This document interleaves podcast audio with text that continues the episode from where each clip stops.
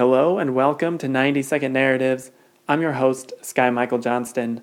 Our storyteller today is Dr. Lan A. Li, an assistant professor in the Department of History at Rice University. Her story is entitled Finding Lu Guizhen in the Archive of Chinese Medical Science.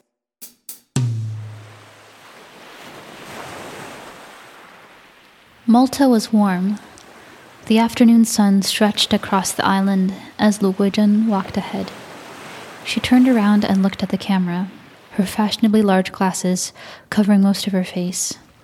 She clutched a cream colored purse, which matched her mid heel loafers, which matched the daisies on her blue and purple shirt dress. Lu had just turned 70, and she enjoyed a playful wardrobe when she arrived in Malta to explore its rocky shoreline and scale its limestone walls for a view of the Mediterranean Sea. Lu Guizhen was never seen this way. In fact, she was rarely seen. For most of her life, she didn't want to be known and deferred to her more famous collaborators despite her own accomplishments. Lu had trained as a medical scientist during a period with very few Chinese female scientists.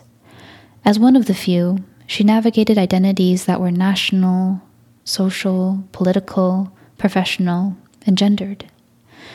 She had come from a liberal nationalist family, but sympathized with communist ideals. She identified as Confucian, but participated in Christian rituals. When Lu traveled from China to Britain in 1937, she would become one of the first Chinese women to receive a doctorate in biochemistry at Cambridge University.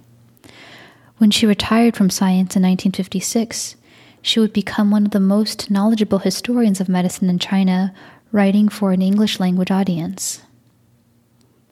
When asked to share her biography, Lu once said, Let them work it out after I die.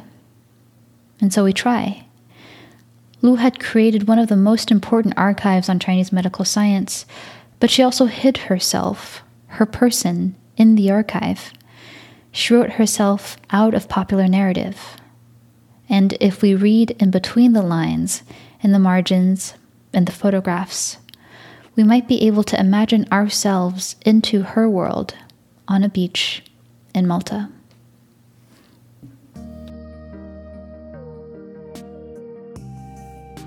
To see a photograph of Lu Guizhen in Malta, visit the 90 Second Narratives webpage at skymichaeljohnston.com slash 90 sec narratives. On the website, you will also find transcripts of every episode of the podcast.